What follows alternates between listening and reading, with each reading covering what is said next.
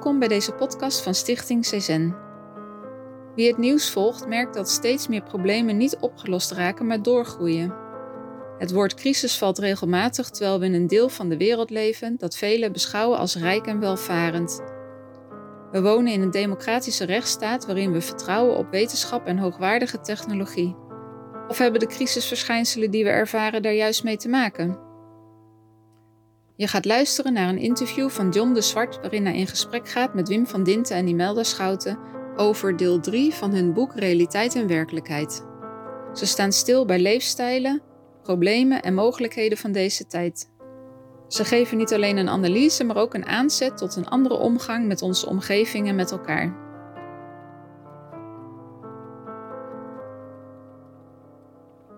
Als er een crisis ontstaat, dan gaan we nieuwe doelen stellen en dan moet dat binnen een bepaalde tijd opgelost worden. En dan heb je het gevoel dat het eigenlijk alleen maar erger wordt.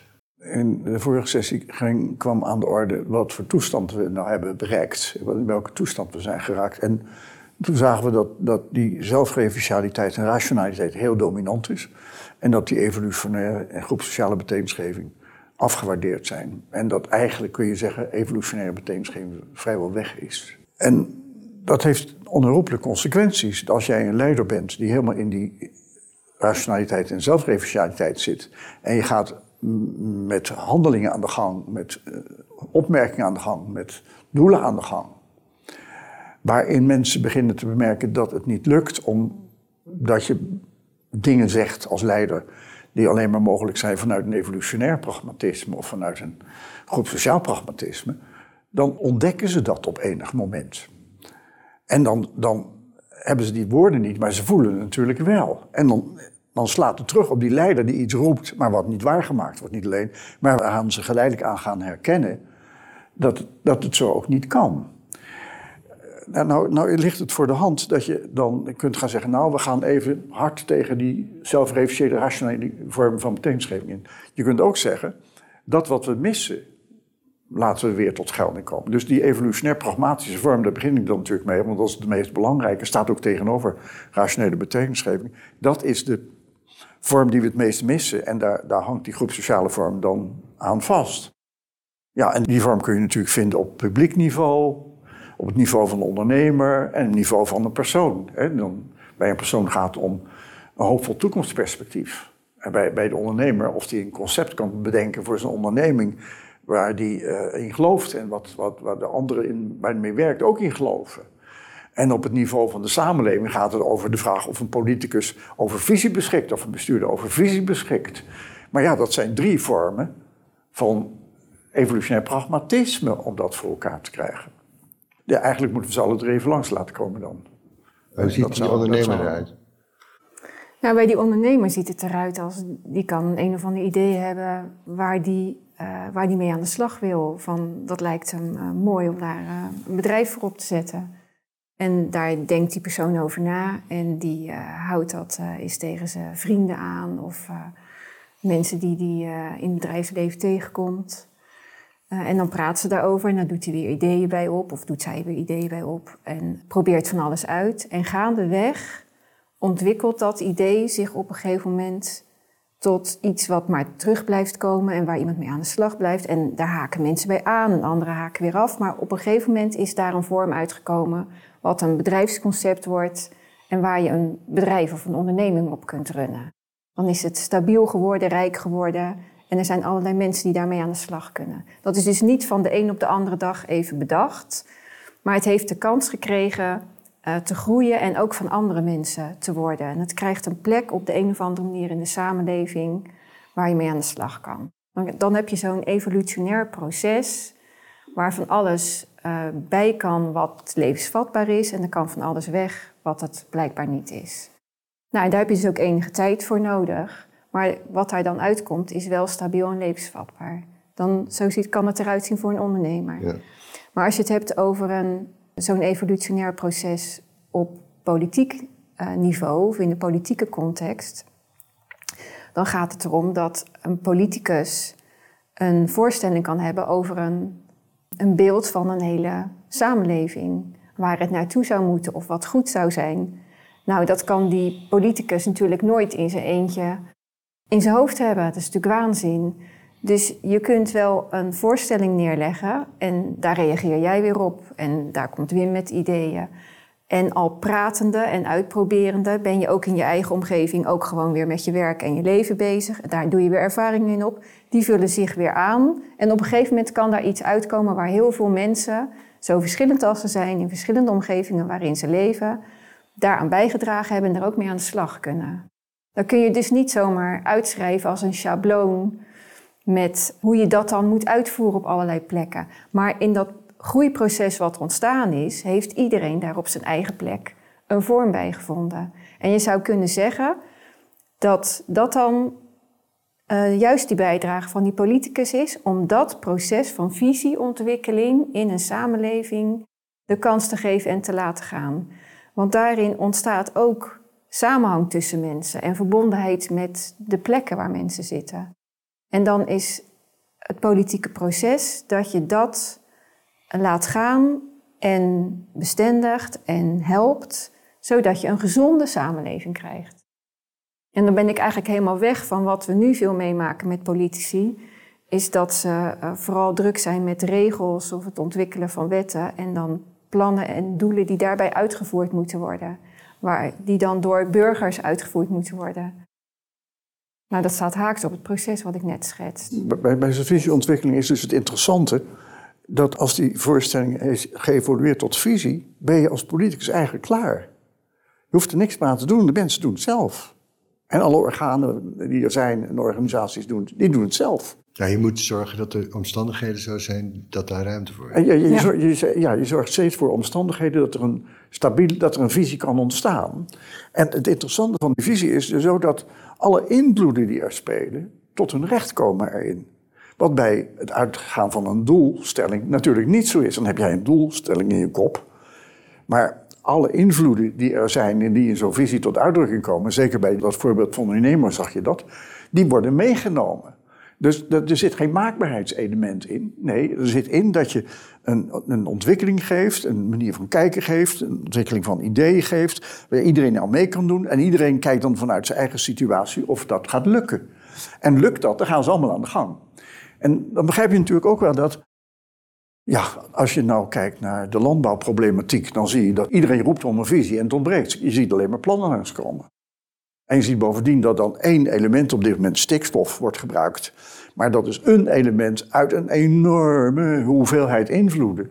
Waarin alle invloeden als het ware verloren gaan. En het volledig modelmatig is. En de overheid met allerlei maatregelen komt om erin te jassen. Want die stikstof moet omlaag. Maar alleen al de groep sociale elementen van de landbouw. Dus dat je voedsel hebt. Dat je voor de natuur zorgt. Dat je de omgeving van omgeving beïnvloedt op een wezenlijke manier. Die ben ik allemaal kwijt in het betoog. Dan kun je wel een plan maken. Maar als dat plan niet in discussie komt, dat iedereen daar zijn invloed op kan uitoefenen. Waardoor je ook begrijpt dat jij met je eigen hoofd en ideeën dat nooit voor elkaar kunt krijgen. Wat je gezamenlijk moet doen. Ja, dan kom je in de crisis die we nu hebben. En, en dan, dan zie je al dat ook degene als persoon, de burger, die in zo'n stelsel zit, ja, die wil ook een toekomstperspectief hebben, een hoopvol toekomstperspectief hebben. Dus als je nu naar heel veel jongeren kijkt, die opgegroeid zijn met al die ICT-informatie en heel zelfreferentieel, en die toestand zijn opgevoed die we nu hebben. Het eerste wat ze tegen je zeggen als ze zo'n jaar of 18, 19 zijn, zeggen, hoe kom ik in godsnaam ooit aan een huis? En dan komen wij met een groot plan. Maar het zou natuurlijk zo moeten zijn dat een samenleving zich verantwoordelijk voelt voor het feit dat de jonge mensen daar ook kunnen wonen. Zodat ze daar ook kunnen blijven. Als je naar Zeeland kijkt, dan zie je dat die dorpen helemaal uitgewoond zijn. Dat de bakker is en de school is weg en de arts is weg en de apotheek. En dat die jonge mensen naar Holland schuiven en niet meer naar Zeeland. En wezenlijk is dat je daarin bij die visie ook herkent dat je een democratie hebt. Dus er zit onder een visie op een democratie. En die is dat dat iets is wat betreft mensen die het samen doen, die wel zelfreferentieel rationeel in de wereld staan, maar die ook de omgeving herkennen, de specificiteit ervan, daarin kunnen evolueren en daarin kunnen groeien, daarin mogelijkheden hebben zich te ontwikkelen. Maar in die maakbaarheidsdiensten, waarbij alles ook nog in geld wordt uitgedrukt, zie je dat er alleen maar grootschaligheid is ontstaan. Dan heb je dus als politiek een omgeving geschapen waarin mensen niet meer op hun plek kunnen groeien en ontwikkelen en geen toekomstperspectief meer hebben. En dan kom je dus ook voor het probleem te staan dat als het zo is doorgeschoten, dat niet alleen de bus niet meer rijdt, want er gaan steeds minder mensen dan met de bus. Op een gegeven moment heb je je eigen bestaan als, busonderneming om zeep geholpen. Maar nou, wat denk je van een school? Wat denk je van het onderwijs? Dit laat dus zien dat die, die mensen die we nu hebben, jong zijn, maar ook die politici die hier zijn, dat die onderwijs hebben genoten waarin evolutionair pragmatisme volkomen verloren is gegaan. totaal weg is. En, en dat is toch wat we zouden moeten herstellen. Ja, wat je ziet aan wat Wim vertelt, is dat we aan die grootschaligheid zie je dat goed. Dat er allerlei regels zijn gekomen van met die school iets valt onder een bepaald aantal leerlingen of erboven, dan mag het nog net wel. En daaronder gaat dan de streep weer door. Terwijl als je er evolutionair naar kijkt, dan ben je dus met al die invloeden bezig. En als je het dan over regelgeving hebt, dan, dan werkt het recht in een samenleving waarin het gezond verstand overheerst. Dat je herkent hoe regels zo'n proces kunnen helpen en waar je ze absoluut niet nodig hebt. Dus dan is het recht ook uh, wat op de een of andere manier de realiteit volgt in plaats van de situatie die we nu hebben. Dat we met de regels eigenlijk een bedachte werkelijkheid neerzetten die dan in de realiteit geperst moet hmm. worden. Het gaat erom of we in staat zijn de omkering te maken dat wat we bedenken en misschien als ergens een regel of een protocol of een systeem kunnen maken, dat dat helpend is aan die leefbaarheid en het vinden van een toekomstperspectief. Maar nu heb je bijvoorbeeld, als we even die boeren nog aan kunnen houden, dat, dat de rechter zegt eigenlijk van ja, uh, die stikstof uh, moet naar beneden of dat moet uh, geregeld worden. Nou, je ziet dus in, in dat perspectief wat, wat er is ontstaan, politiek gezien, dat we zo met modellen en systemen aan de gang zijn gegaan dat die leidend zijn geworden en niet meer evolutionair pragmatisme. En dan, dan krijg je dus ook de situatie dat de modellen leiden tot wetten en dat de rechter die wetten gaat volgen. Nou, we hebben de vorige keer al gezien wat met het recht gebeurd is, maar, maar het recht wat je nodig hebt in de nieuwe situatie is een recht waarin alle vormen van betekenisgeving tot gelding komen. Dat is nu niet het geval. Evolutionaire betekenisgeving groep sociale betekenisgeving komen in het recht, zeker niet in civiel recht, nauwelijks tot uitdrukking. In verbindenisrecht zitten elementjes, maar evolutionair nul.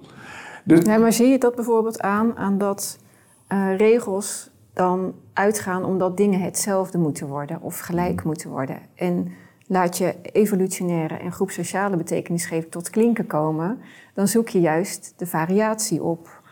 Uh, en de uniekheid per situatie. En dat je het, het lokale en het specifieke wil honoreren. Maar het is toch per definitie zo dat, eh, dat een, een, wet voor een heleboel mensen geldt? Daar kom je dus voor het fundamentele punt te staan. Dat als je uitgaat van een democratie.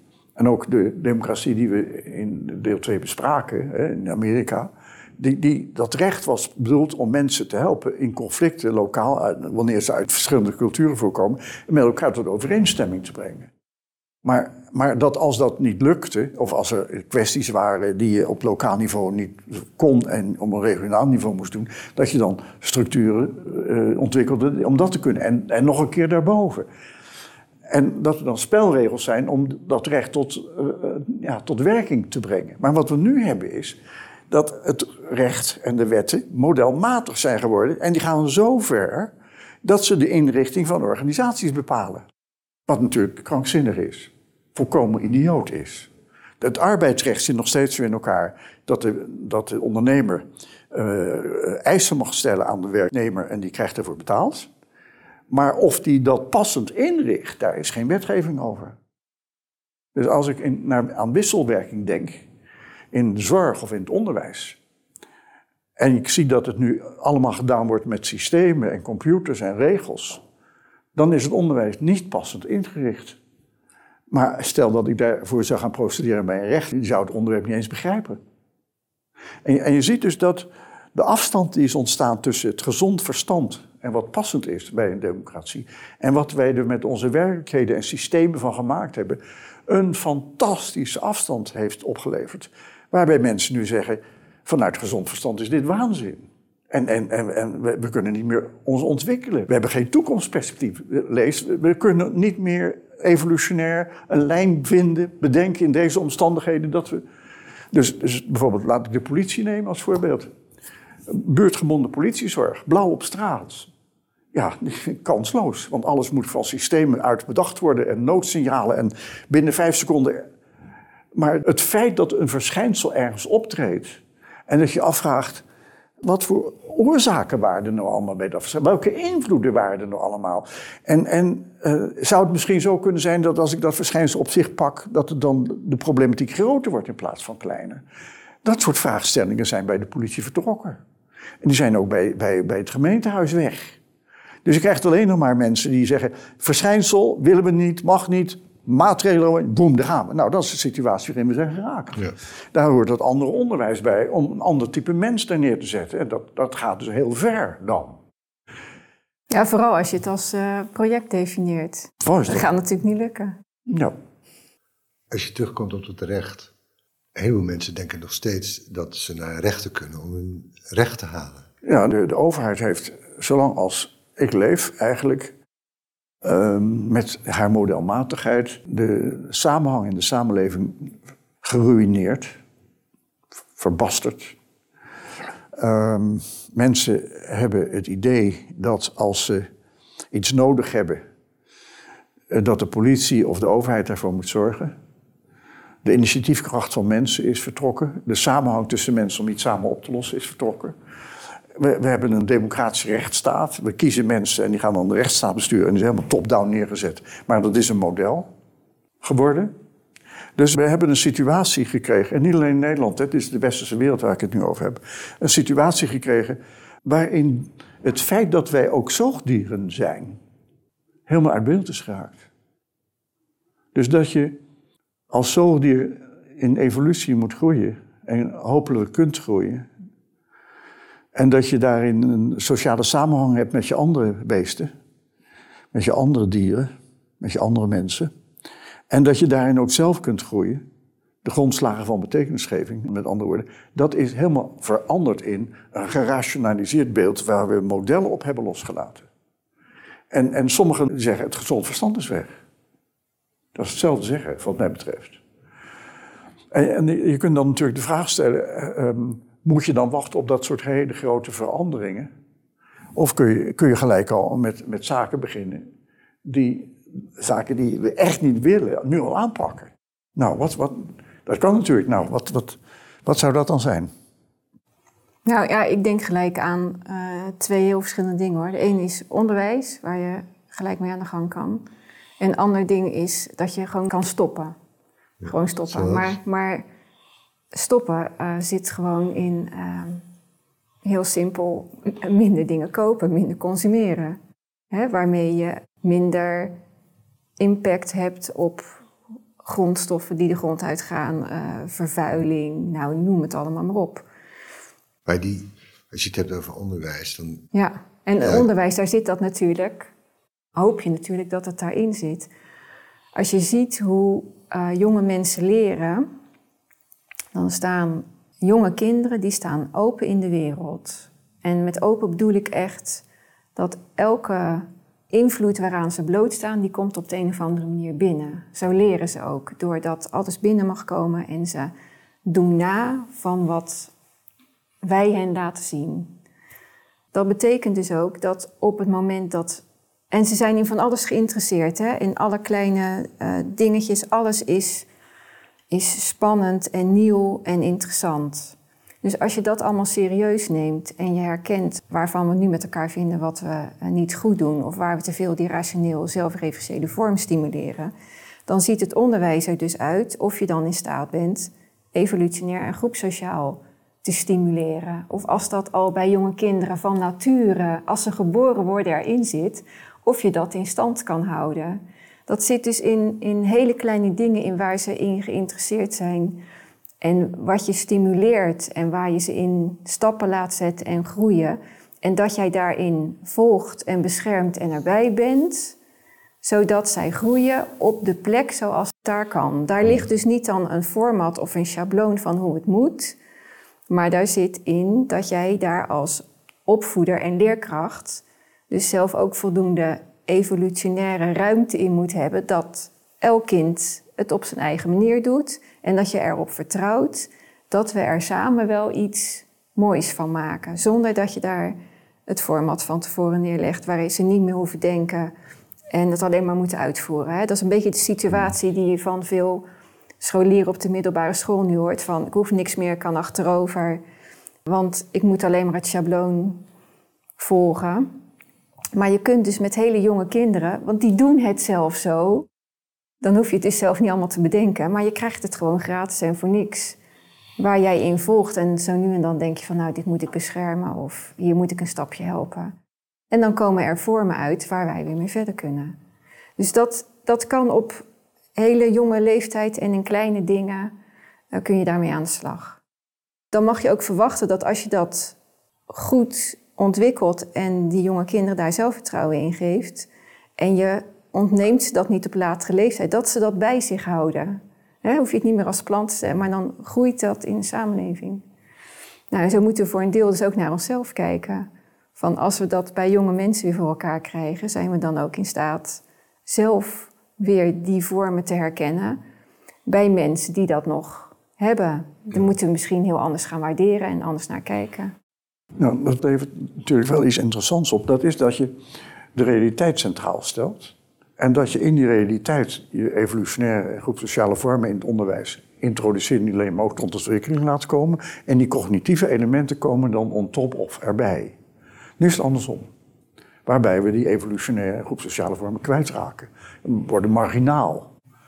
En ja, ze worden afgestraft ook. Of ze worden afgestraft. En, en je begrijpt dus ook dat een, een boer in tal van opzichten, maar ook een ambachtsman, heel veel te leren heeft aan kinderen.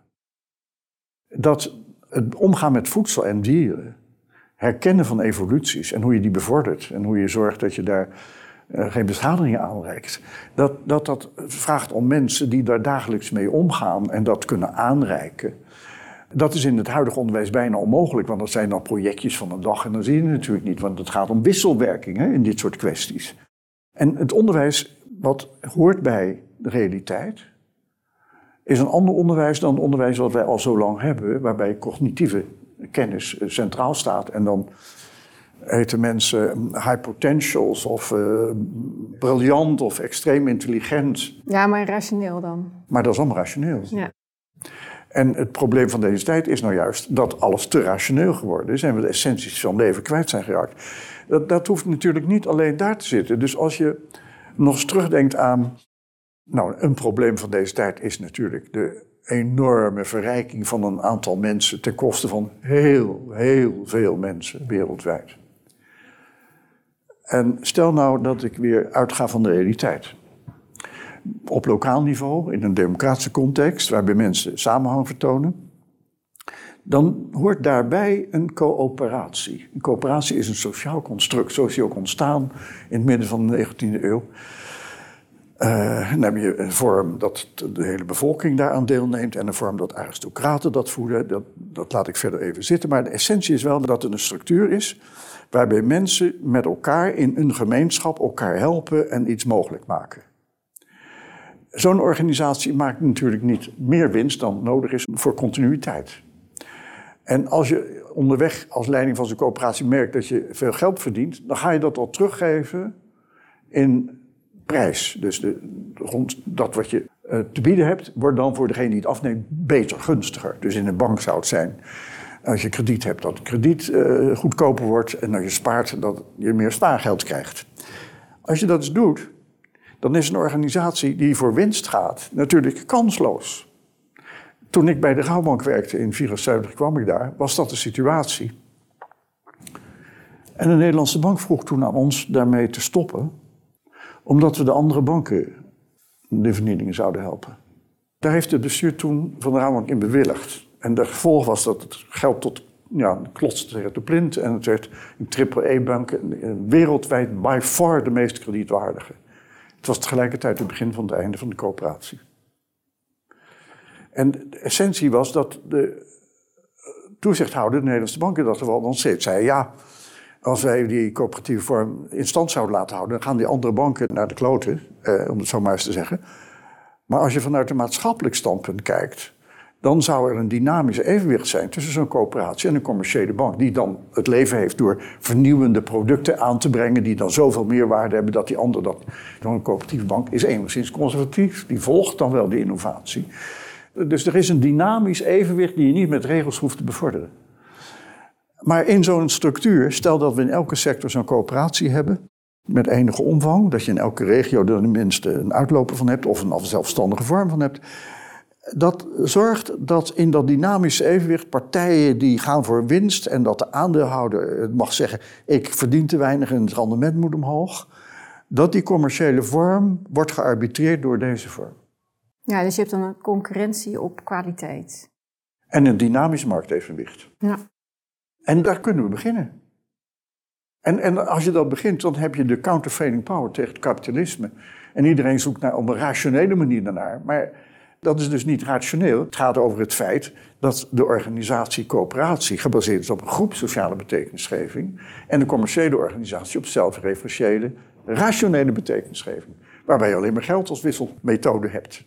Dus het is het feit dat we die vormen van betekenisgeving waarover we het steeds hebben weg zijn geraakt heeft verrijkende consequenties. De problemen die we nu hebben, of het nou gaat om landbouw, of het gebrek aan visie, waar we het over hebben gehad, of het gebrek aan vormen die sociaal een grondslag hebben, leiden tot geweldige problemen. Waarbij we iedere keer blijven denken om een rationeel, zelfreferentiële manier om het op te lossen. Dus je kunt echt al beginnen met dat soort kwesties, waarbij je problemen die er nu zijn ontstaan, bij de kiem pakt. Maar je begon natuurlijk gelijk al het probleem dat de gevestigde orde die niet beschikt over die vorm van betekenisgeving, daar niet aan moet denken. Die zal zeggen, nou, en dan worden die financiële journalisten bij, hooggeleerden. Ja, bovendien heb je natuurlijk regelgeving die dat bijna onmogelijk maakt. Precies. Dus die regelgeving heeft die vorm die we nu hebben, die rationeel zelfreferentieerde vorm, hartstikke vastgelegd. Waardoor je vaak niet kunt beginnen op die vorm. Dus als je denkt aan wisselwerking en je denkt aan zorg, ja, dan is het natuurlijk evident dat als jij naar iemand kijkt in zijn omgeving met zijn mogelijkheden, uh, dat heel veel zaken dan in die omgeving voor elkaar zouden kunnen komen. Dat de huisarts daar de eerste partij is die dat tegen moet kunnen komen en de tijd ook moet hebben om dat te doen. En dat hij niet iedere keer uh, geen tijd heeft voor de patiënt, want dan gaat het dus mis. En je begrijpt ook wel dat je dan een toestand schept waarin mensen het zelf vinden, minder gauw ziek worden. Uh, als ze oud worden, met elkaar vooral willen doen in plaats van een instituut. En ja, ik heb er eens voorzichtig aan gerekend een poos geleden. Een procent of 30 minder kosten, dus van 100 miljard naar 70 miljard, is echt haalbaar. Maar haalbaar wil dan zeggen dat je dan die vorm tot je beschikking hebt. Nou, daar, dat, heb je precies de kern van het probleem. Want kijk maar naar de nieuwe arrangementen, die zijn allemaal gedacht vanuit zelfreferentieerde rationele vormen met allerlei technologie er tegenaan. En dan is dit dan ook de uitkomst. Nou ja, dat is natuurlijk ook wat mensen zullen zeggen van... goh, wat je voorstelt, dat is helemaal niet meer haalbaar in deze tijd. Nou ja, dat is uh, prima, uh, want het levert dus crisis op. En je begrijpt ook wel... Laat het dan maar vastlopen, toch? Ja. Ja. En je kunt dus de overgang niet maken zonder crisis. Je ziet dat er echt wel mensen zijn die uh, wel die brede vorm hebben... of juist die evolutionair groepsociale vorm... Uh, maar daar moeten we met elkaar ook wel naar gaan zoeken. Ja, waar zijn die mensen? Ja, dat zijn niet de mensen die nu uh, standaard aan de tafels van de talkshow zitten. Of waar, uh, waar de camera's op gericht staan. Of die het woord voeren in de politiek. Of die de CEO's zijn van grote organisaties. Die zijn vaak op hun plek in hun omgeving bezig. In de zorg, in het onderwijs, in een klaslokaal. En die lopen vast. En die lopen vast. Nou, en die zijn dan vaak niet zo zelfreferentieel dat ze dat heel hoog van de toren schreeuwen, maar die, uh, die worden ziek of, uh, of die gaan minder doen of die gaan nog harder werken. Maar je zou wel, we zouden wel met elkaar kunnen beginnen om er op een andere manier naar te kijken. Dat is voor heel veel mensen misschien ook wel nog een redelijk veilige manier van oefenen. Om die mensen dan te herkennen. Bij, bij de boeren zitten natuurlijk heel veel mensen die uh, natuurvriendelijk, biologisch, uh, wat dan, welke naam er ook aangehangen wordt, al op allerlei manieren bezig zijn. Hè? En luister je daar dan naar in de breedte en de context die erbij hoort? Heb je daar ook de tijd voor? En wat hebben die dan al allemaal meegemaakt tegen de stroom in, waar we het in dit gesprek over hebben, die wel van alles voor elkaar gekregen hebben? Ja.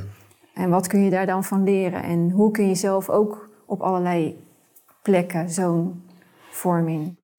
Mijn, mijn antwoord is radicaler. En dat ziet eruit als dat mensen die nu aan bewind zijn, gemeenten, provincies, rijk, die wel hun mond vol hebben van hoe erg iets is, hoe onmenselijk het is, maar daar niet naar kunnen handelen, omdat ze die vorm van betekenisgeving waarin het moet worden oplost niet hebben, daar niet over beschikken. Dat op het moment dat er mensen zijn die in een positie zijn om dat aan de orde te stellen, die zullen zeggen: meneer, u moet nu, mevrouw, me, wie u ook, u moet nu weg, u laten zien dat u het niet kunt. Maar het is ook niet integer. En u bent ook niet integer. Dan ben ik weer terug bij het begin. Maar de essentie is natuurlijk wel dat. Nou, laat ik maar een voorbeeld geven wat ik dan deze afgelopen week zag. De voorzitter van het CDA roept dan dat de eh, Christen-Democratische Partij van beneden naar boven is gedacht en opgebouwd. En dat dat verloren is gegaan. En dat het nu van boven naar beneden moet. En dat dat een opdracht is voor de mensen in Den Haag. En dat de partijleider niet weg hoeft. En dat die partijleider ook iedereen moet oproepen. Maar die mensen in Den Haag hebben alleen maar laten zien dat ze alleen maar van boven naar beneden kunnen denken. En ook het handelingsrepertoire niet hebben. En dat laat dus zien dat dat bestuur wat er zit ook niet integer is. Het fut de fut niet heeft. Om te zeggen, meneer, u hebt uw best gedaan, maar u kunt het niet, want u hebt een andere competentie. En dus gaat het CDA ten gronde, natuurlijk. Maar dat geldt ook voor andere partijen. Dus, dus in die constellatie doet zich dan op enig moment een stemming voor politiek... dat mensen in de gaten krijgen dat degene die leiding geven... niet beschikken over de competentie om de problemen te voorkomen... of als ze er nu zijn op te lossen... En dan is de kernvraag of die orde in staat is te zeggen: U hebt laten zien dat u het niet kunt, weg ermee. Dat begint natuurlijk bij de huidige politieke partijen. Of die in staat zijn mensen te selecteren die wel gezond verstand hebben, die wel een brede oriëntatie hebben. Want die mensen, daar moeten we het van hebben in integer leiderschap. En die zullen we moeten blijven controleren op de vraag of ze breed blijven en integer blijven.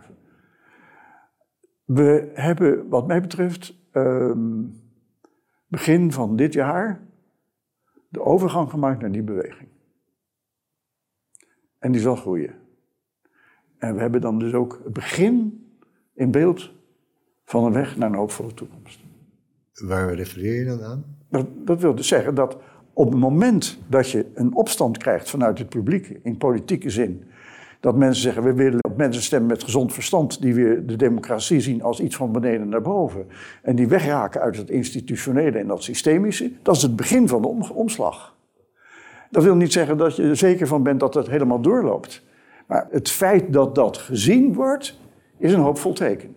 En het feit dat politieke partijen erop gaan reageren, is een hoopvol teken. En het is natuurlijk een paradigmatische overgang, dus die is lastig. Daar heb je het onderwijs voor nodig en je hebt mensen voor nodig die het kunnen bevestigen. Maar het gaat om de vraag, wanneer begint het dan? Nou, dat is wat mij betreft nu echt begonnen. Ik denk, ja, het is te veel. Dat kan helemaal niet. Ja, het is ook echt heel erg veel. Dat is ook zo. En er zitten wel elementen in die kunnen. Alleen kijken we daar nu nog met die maakbare blik toch naar. Want ja. ja, daar komen we vandaan en zo zijn we getraind. Er zit ook een zeker ongeduld in.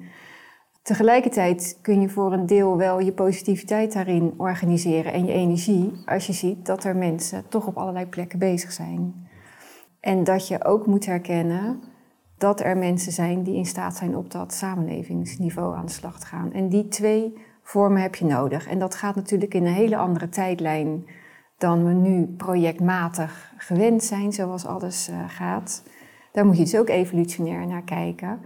En dat zelfvertrouwen daarin en wat erin kan en genieten van de dingen die daarin ontstaan, dat ga je dan daarin meemaken. Dat kun je ook niet van tevoren maken. Maar het is wel een kwestie van erin duiken en erin aan de slag gaan. Maar misschien kijk jij minder positief naar het geheel? Nou, ik kijk anders.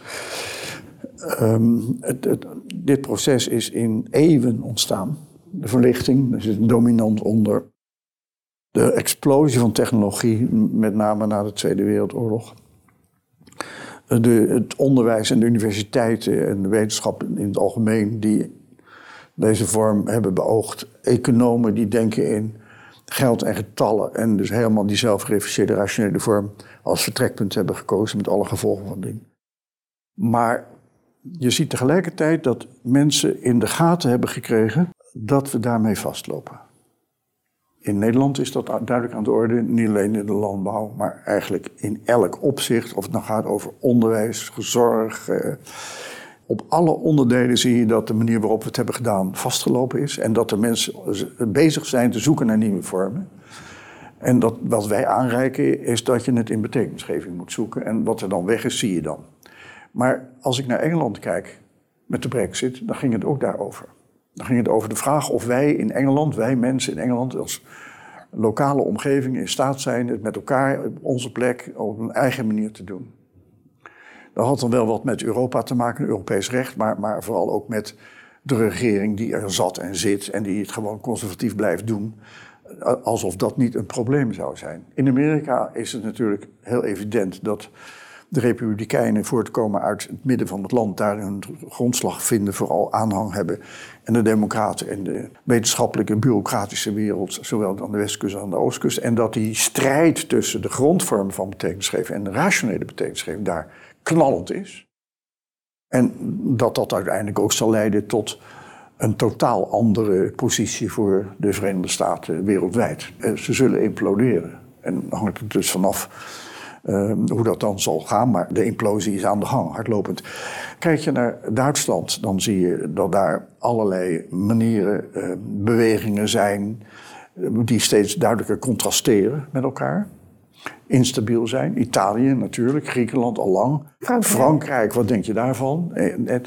In Spanje met de Basque en Catalonische problematieken en ook de, de problematiek van de immigratie. En wat denk je van de immigranten? Wij hebben onze westerse manier van denken in Afrika gezet. Die mensen hebben we hun heimat, hun essentie ontnomen.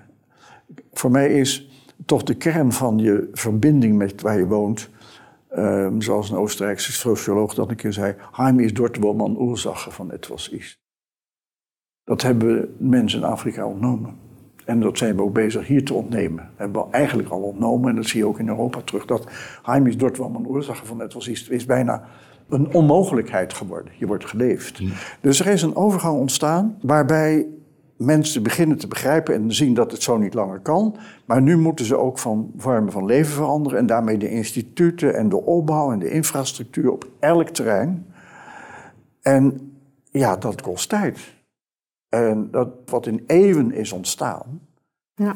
dat kun je niet even in een paar jaar oplossen.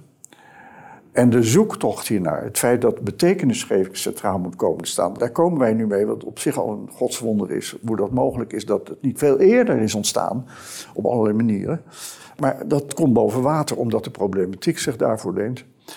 En je ziet dus dat er een weg is naar een hoopvolle toekomst, maar dat die niet is af te spelen in een luttel aantal jaren. En dat het ook niet zeker is dat we voldoende tijd hebben om het te halen. Maar het is wel ga niet zeggen dat er geen hoopvolle toekomst bestaat. Ga dat niet zeggen. Hij bestaat. En die evolutionaire manier is de enige manier. Ja.